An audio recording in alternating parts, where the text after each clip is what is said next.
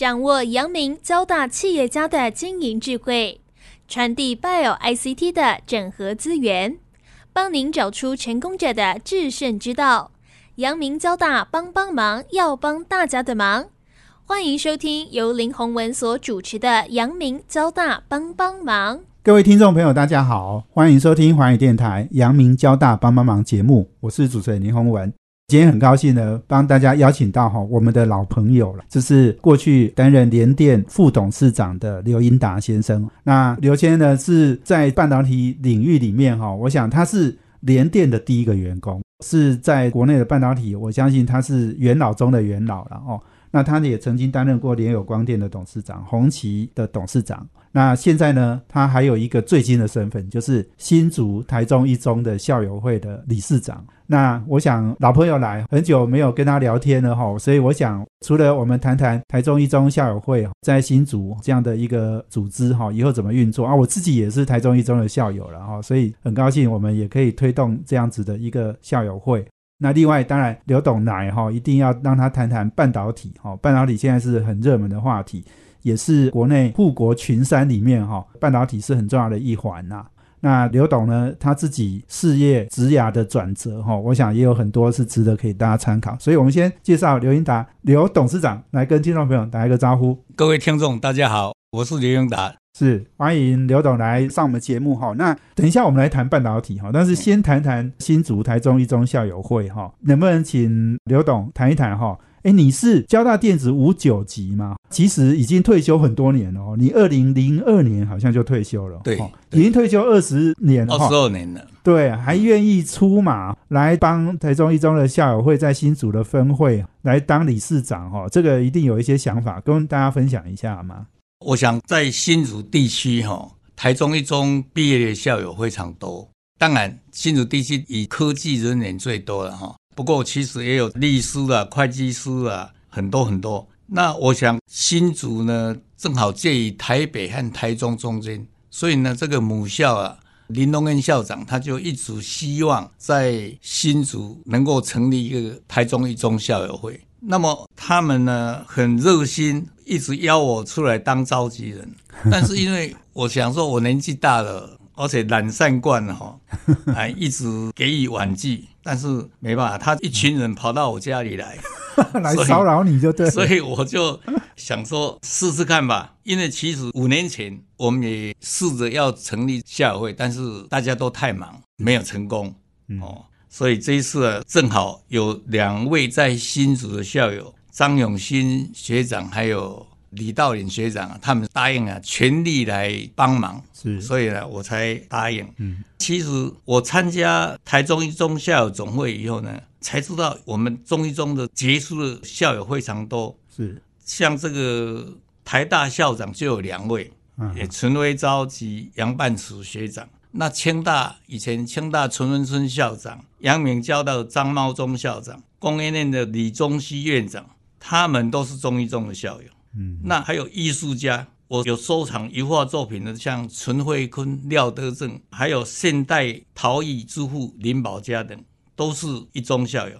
那企业家更是不胜枚举，对，政界人士也很多，男女都有，所以可见台中一中自有民主校风。比较让我惊讶的是，相处数十年的长辈、同事、朋友，最近几年才知道他们是台中一中校友。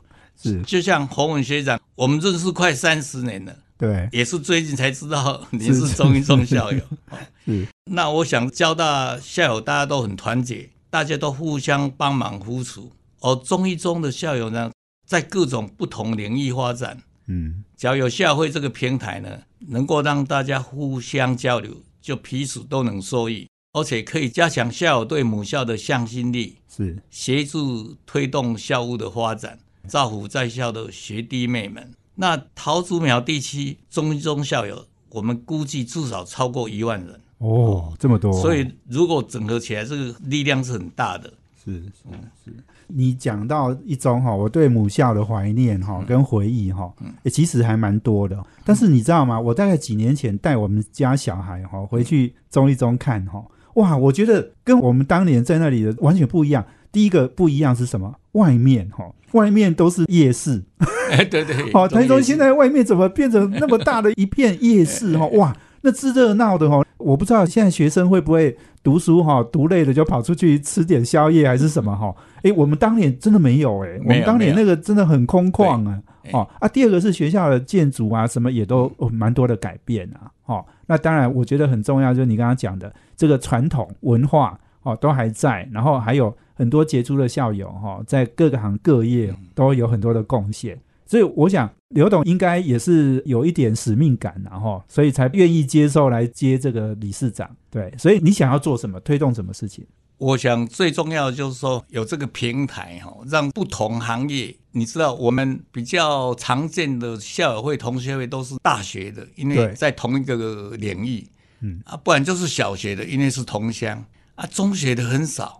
但是中学有一个好处就是说，因为读大学的时候大家都分散在不同的领域，像工程的啦、律师啊、医生很多，尤其中部的，对哎所以呢，我想这样呢，大家可以有一种异业的交流，这个很重要。尤其我们在外面做事情做到某个程度呢，不是只有你的工程技术背景就好，你可能还需要很多嗯法律的咨询呐、会计财务的咨询呐、嗯所以这些啊。都是可以从我们这个校友会里面呢，大家的联系、研讨会或什么之类，可以得到很多益处。对对对，好，所以我们很期待哈。那所以以后在新竹的台中一中校友会，应该也会定期举办活动吧？哈，联络大家的感情。对，那我们动作也是很快的，在一月二十九号才召开发起人会议。在发起人会议，我想说，我们那个年纪都差很大，有差了三十几岁，但是这个发起人会啊，大家都聊得很开心，所以这也给了我一些信心。对。所以我们在三月二十六号就召开这个成立大会，而且台中是总会啦、台中市、台北市的校会都有来参与，是算是很来了十四桌，对不对？哈嘿，哇，那场面热闹，好像要竞选的那种感觉哈。不过大家哈，应该说非常一致哈，都是支持你来当理事长，然后因为你德高望重，而且在新竹地区哈，我想也很有号召力的哈。那联电集团的这种哦，不管是联电分出来的很多设计公司，然后新兴电子等等哈，哎，红旗你也当过董事长，所以你的影响幅员广大，而且我们知道那个刘董你是那个苗栗人嘛，哈，对对对，对，所以你在桃竹苗地区有很大的势力哦。啊，没有没有，这已经退休了。是是是是是，好，所以我想很高兴，我们邀请到了台中一中哦，在新竹的校友会的理事长了哈，刘英达先生来跟我们分享。那等一下呢，我要请他来谈谈半导体哈，要来回忆一些事情啊哦。那另外，我邀请刘董哦来谈他的这种职场生涯的转换，我想这些也是很重要，可以给大家听众来参考。我们休息啊，等下回来。欢迎回到环宇电台杨明交大帮帮忙节目，我是主持人林宏文。我们今天邀请的贵宾呢是新竹台中一中的校友会理事长刘英达先生，他以前也是联电的副董事长哦。那在联电的一九八零年成立的第一天哈、应该就是我们刘英达刘董哈、从工研院第一个到联电报道的员工啦。那那时候我知道联电在成立的时候，当然很多人不愿意去了哈、那刘董是第一个员工哈、那好像也是那时候你的恩师胡定华先生请你去的，对不对？来跟我们回忆一下你的半导体的历程，好不好？其实当初把 IC 产业能够大量生产，这是是原来政府就既定的政策。嗯，所以呢，这个示范工厂经过五年的运转以后呢，就决定要成立一个联华电子。嗯其实当初这个企业界大家都不看好，嗯所以呢，也是碍于政府的面子哈、勉强投资。嗯所以呢，当初联电的股权结构啊有一半是官方或非官方的这个组织。那当然，员工也是不太有信心了、没有人愿意过去联华电子。那有一天，我在这个电子所的走廊遇到我的主导教授胡殿华，那时候他是电子所所长，他就跟我说：“哎，刘永达，你就去联电吧。”把我吓一跳。嗯但是这个是我的恩师啊，我不得不勉强答应哈，就过去了联合电子。是是是，你刚刚在讲，就是说大家不看好哦，早期好像连台积电好像也是大家也不看好哈。不过这个后面就是成绩就是非常好。那我在想，就是说哈，我们要不要再话说从头哈？因为我们刘董你那时候加入联电哈，联电当然刚开始也是很辛苦。可是我觉得更重要就是说，在联电跟台积电成立之前，哈，我们在 RCA 的技术授权，我记得那时候是花一千万美金，哈，然后派了四十几个取经大使去美国 RCA 受训。那刘董，你就是其中一位嘛？你要回忆一下这个过程，好不好？我们第一批是十九个人。那我觉得当初我们评估这个 IC 的技术移转，其实在供应链有一个叫 TAC Group。他们做了三个很重要的决策哦。第一个呢是选择这个 CMOS 制程。嗯当时 IC 发明不过十一年，但各种制程都有，各有它的优点缺点。像 PMOS、MOS、Bipolar 都有公司在研发与生产。但是 TAC Group 他们考量电子产品轻薄短小、携带方便等特性，必须要省电，因此就选择了 CMOS。其实当初电子所为了保险起见，也派人去接受 MOS 和 Bipolar 的制程训练。那第二个呢，我是觉得他选择了一条龙的技术移转。那从设计、光照制作、制成、设备维修、测试、封装、品管、厂务、成本会计，一直到生产排程和物料管理，都全包括在里面。哦，哎，当时啊，CMOS 做的比较好的是 Hughes 和 RCA。但是呢，Hughes 只愿意移转铸成技术，所以呢，TAC 经过和 RCA 的几度讨论，最后 RCA 同意移转所有的技术，所以呢，我们就选择了 RCA。嗯哼哼哼。那在 RCA 受训呢，哎，我觉得很好，就是 RCA 是可以说是正人君子了，他们不会隐藏什么，就倾囊相授。他们而且有很好的这种训练的这个教材，像这种幻灯片。嗯，我们可以一看再看，因为我们英文只要听不懂了，你可以回头再看。所以呢，这个对我们帮助很大。那因为大家都住在一起，所以晚上呢有什么问题回去，大家都还可以继续讨论。没有解决问题呢，第二天可以回工厂去问那些儿系业的工程师。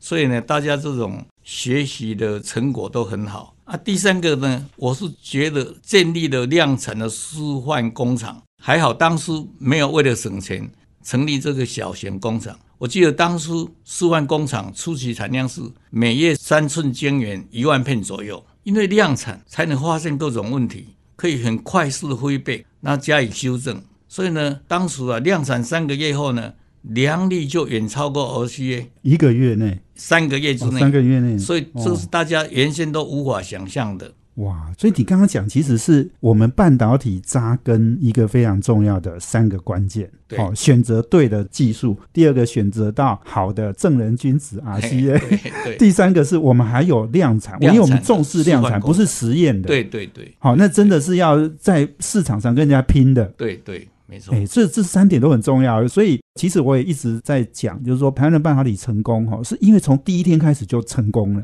对。那你政策对了，策略对了，想清楚了，诶，后面我们这么多的产业哈，然后产值这么大，好几兆哈，这真的都是第一天就做对的事。对啊，其实最要感谢那个潘文恩博士，他原来是在 RCA 工作，是一个很高阶的主管，但是因为当初为了要选择哪一家哈，他为了避嫌，他辞去 RCA 那个高薪的工作，然后来参加 TAC Group，一毛钱都没领。所以我是觉得他对台湾的贡献实在是很大。对对对，他现在有一个潘文渊奖哈，哎对对，每年也都是在找很多这种行业很优秀的人。那我还去主持过几次论坛哈，对我觉得的确啦哈，就是我们现在要讲台湾半导体，不是只有张忠谋一个人，对对对对，事实上有好几位哈都是很有贡献的。哎，其实你刚刚讲胡定华也很有贡献啊，没错，他是执行者。对对，所以你讲到就是 RCA，我觉得很成功了哈。那其实我印象哈，我采访刘董哈，我印象最深刻就是说，你那时候在讲说去 RCA 哈，他的资料我们都可以 copy 回来，就是他那时候好像也是他们也准备不要再做了，所以原则上就是说，你刚刚讲 Hughes 可能他还要继续做，对对所以他技术可能还要保留的。对，可是 RCA 好像基本上我不知道是不是这样哈，就是好像他就没有继续打算再继续做下去，所以他反正授权给别人就好了，是这样吗？我不太清楚，这也有可能啦。但是他们哈，我觉得美国的这种高科技公司哈，嗯，他们的这个系统非常好，这给我们一个学习的机会。它的技术资料是非常完整，所以呢，你只要上电脑去查哦，你哪一方面的 process 或哪一方面的问题呢，你很容易就可以在技术资料室找到。而且呢，它每一篇那个论文它都有几个 copy，你只要登记名字就可以拿回家。是是，所以呢，我是觉得这个对我们的学习帮助很大。登记名字拿回家，那这个他们也不会 care 他一点都不 care，他觉得说，哎、这对你们有帮助的事情，我就帮助你。哦，因为我们那时候也有付了一千万美金，类似像技术授权费这样子啊，对对所以可能他也觉得说应该要帮忙台湾来的这一批人哈。不过好像我记得他们后来也有讲，就是说我们派去了，你刚刚讲的第一批跟后来还有好几批嘛哈，嗯。我们派去的也都是很年轻的优秀，像老曹啦、什么蔡明介啦、哈、嗯曾凡成啦、哈，以前的台湾光照陈碧湾，就我们这些人基本上都是一时之选呢，也都是你很认讲的都是。第一批的，对，嘿嘿。哦，我讲的是第一批的。对，是是是，对，所以基本上我觉得这个真的是从第一天就扎根对了哈，这个就做对了。那你刚刚讲就是说你到联电是第一个员工嘛哈，那刚开始很辛苦对不对？哦，就是非常辛苦。为什么呢？那时候呢，联电哈是五月二十号正式成立，啊，我一九八零年一月一号我就去联电了。新竹科学园区是大概十月多才成立，所以呢，那时候科学园区啊是一片荒土。是是那是几乎没有道路可以走。你今天去、哦走这一条路，明天开车去已经换另外一条路了。OK 呀呀呀，好哇，所以你是竹科还没成立你就去了，然后联电还没成立你就去了，对对对哦哇，所以还不是第一个员工哎，你真的就是筹备的时候就去了哈。所以好，我们今天访问的是联电的前副董事长呃刘英达，我们休息一下，等下回来。欢迎回到环宇电台阳明交大帮帮忙节目，我是主持人林宏文。我们今天邀请的贵宾呢是联电前副董事长刘英达，那他现在是新竹台中一中的校友会的理事长哦。那我们这节目在 p a c k e t 上面哈、大家可以用阳明交大帮帮忙去搜寻哦。刚刚讲到联电成立了哈，那一九八零年成立，我记得一到一九八四年哈才开始赚大钱。那时候美国好像是不是电话机 IC？对哦电话机 IC 的崛起嘛，那这个联电赚到了第一桶金呐、不过跟我们讲讲，就是说，哎，一九八零到一九八四，那中间也三四年呢，这个中间怎么熬过来的？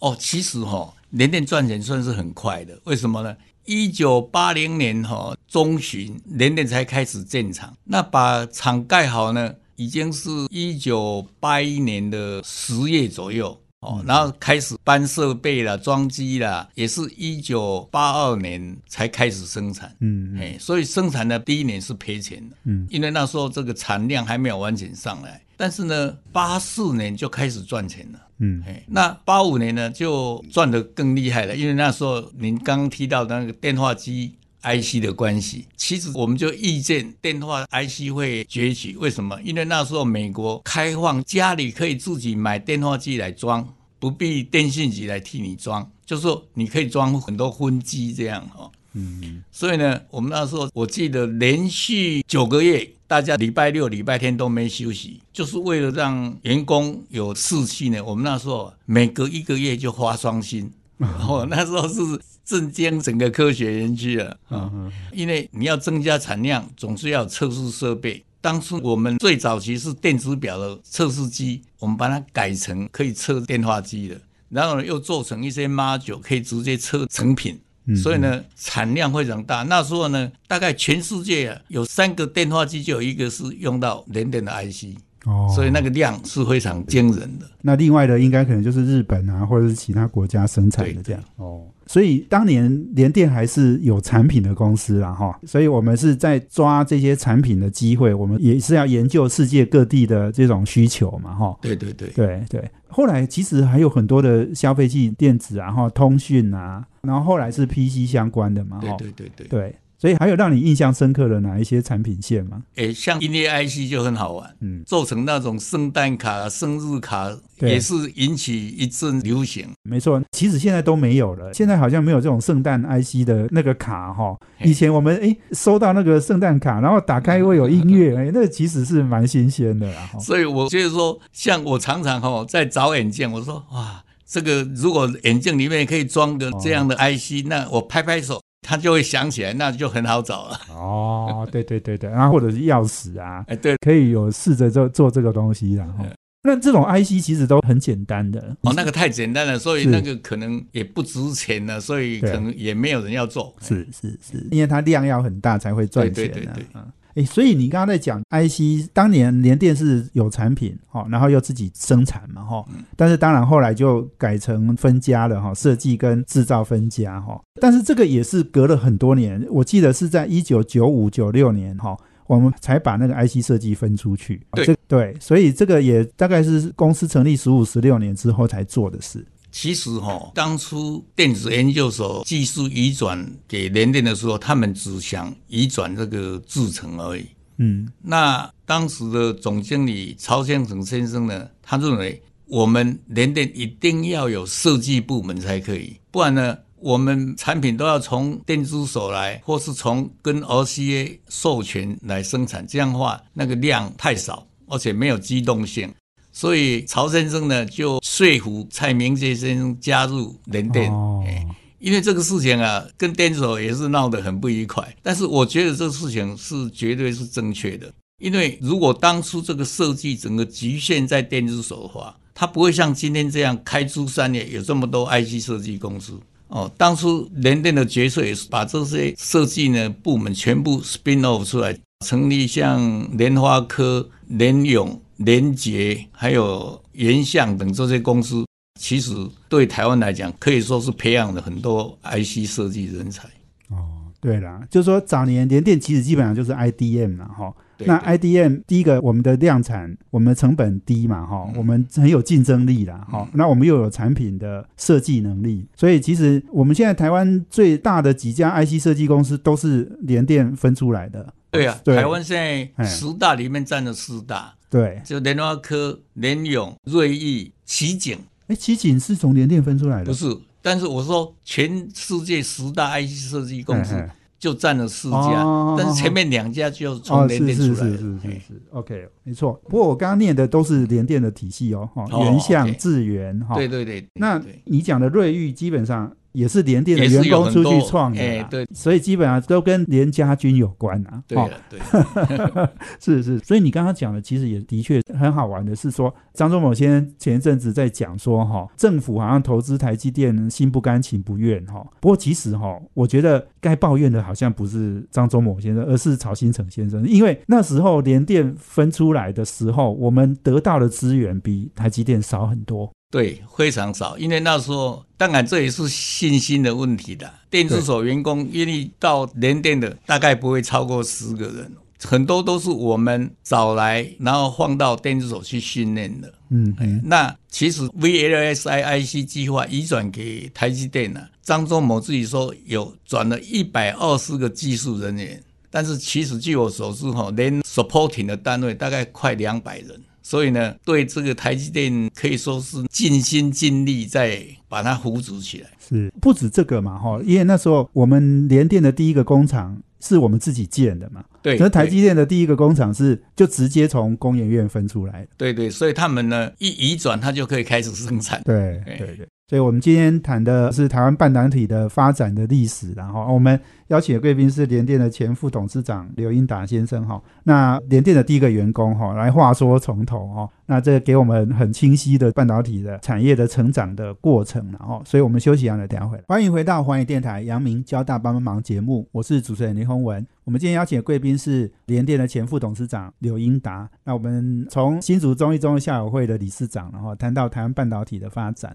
那刘董，我想你等于是台湾半导体哈，从一开始哈到现在，你是从头参与的哈。那你要不要来跟我们分享一下哈？当然，台积电现在非常成功，那也是现在全世界最先进制程哈，也占了九成哎哈，九成都在他那里下单哦，所以这种成就的确是很高了哈。那你要不要来谈一谈，就是说，哎，你对台湾半导体的期望哈？然后当然还有张忠谋先生，还有当然现在最重要的地缘政治哈的冲击，可以请你分享吗？好的。张忠谋先生也当过联电的董事长，我对他是非常尊敬的。他非常有远见，所以早期呢，他就跟 ASML 合作，可以取得大量的先进的曝光机，并且以他在美国的人脉呢，吸引很多留美专家的投入，可以取得那个先进制程遥遥领先的地位。这可以说是台湾的奇迹了。那台湾的晶圆代工在二零二一年占全球的六十四 percent。台积电更是独占了五十三 percent，而在十纳米以下的先进制程几乎囊括所有的市场。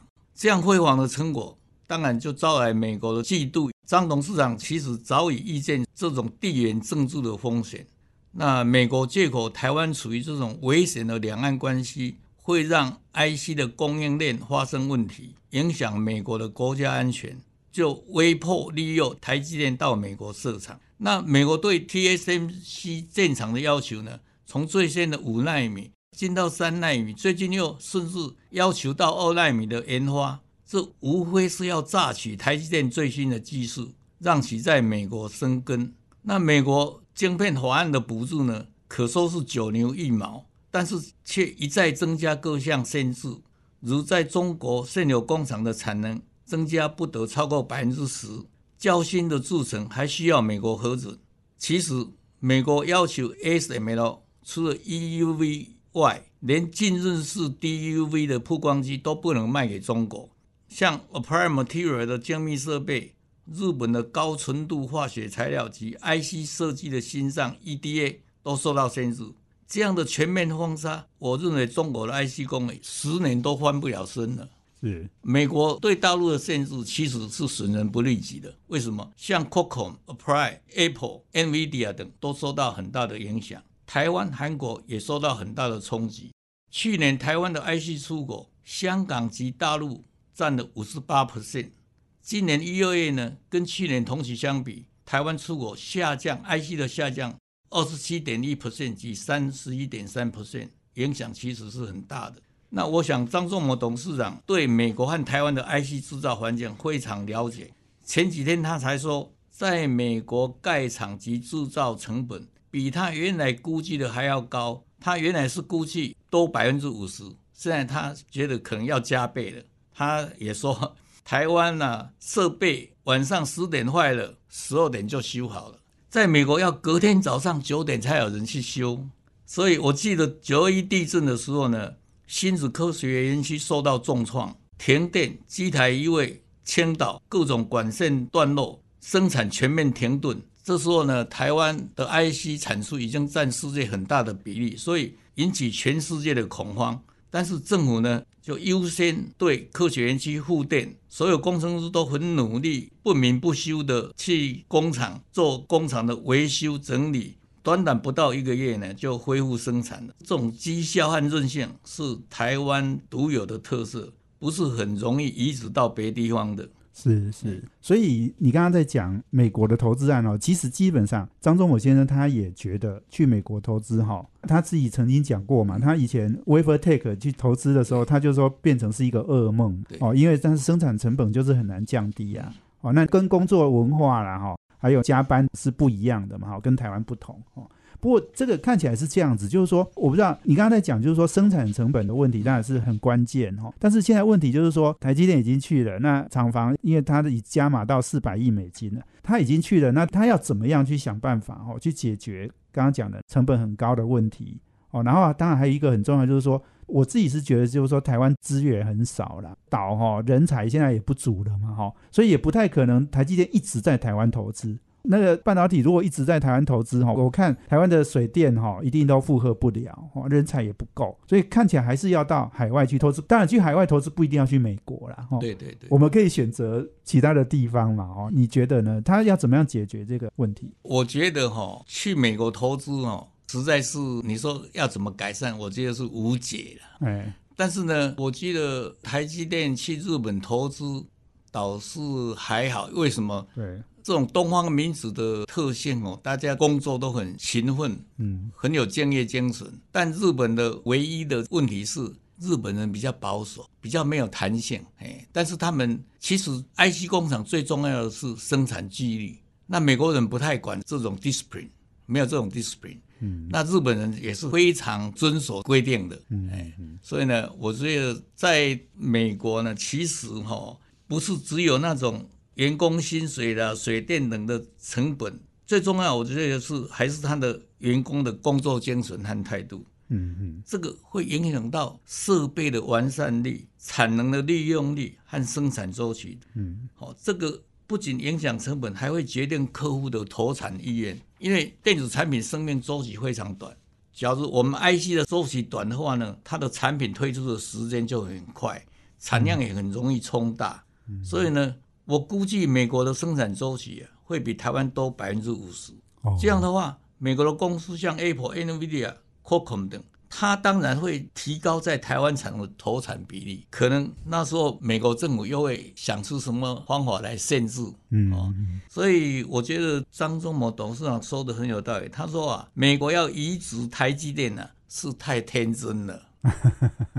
是要移植台湾的这种制造能力，对根本不可能了。对不可能哦，因为他的文化里面就没有这一点。对，是是，对，所以这样听起来好像台积电的美国投资看起来是一个负数，不是正数哈、不是加分而，是减分哈、对啊，我想那个 v i v o t e c 的投资哦，就让张董事长很伤脑筋了。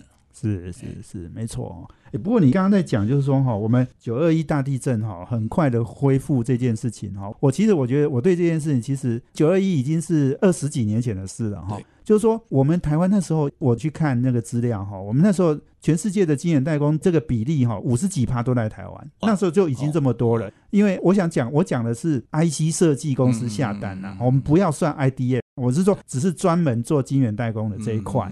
好、但是我要讲的就是说，你刚刚讲的，我们恢复大概两个礼拜哈、工厂就开始试产，试产好、那一个月就正式全线的量产哦。对，没错。所以九二一是九月二十一号嘛，那十月中我们就大概就全数量产。嘿好、所以其实事实上我们并没有耽误到全世界太多的订单。好、就是说我们现在在讲说那个韧性啊，哈、对供应链的韧性哦，其实台湾在二十几年前就展现出来。对，而且这样其实给很多这个国外的客户啊很大的信信心，对，觉得说啊，我在台湾下单哈、你不用太担心嘛，因为人家这么拼命在帮你做，对不对？对对对，他们拼命想要把工厂复工，然后冒着生命危险，对不对？进去抢救，对不对？哦，那我们这个美国员工哈，就是晚上接到电话就是才管你的，然后继续睡他的觉，然后太太说你绝对不能去。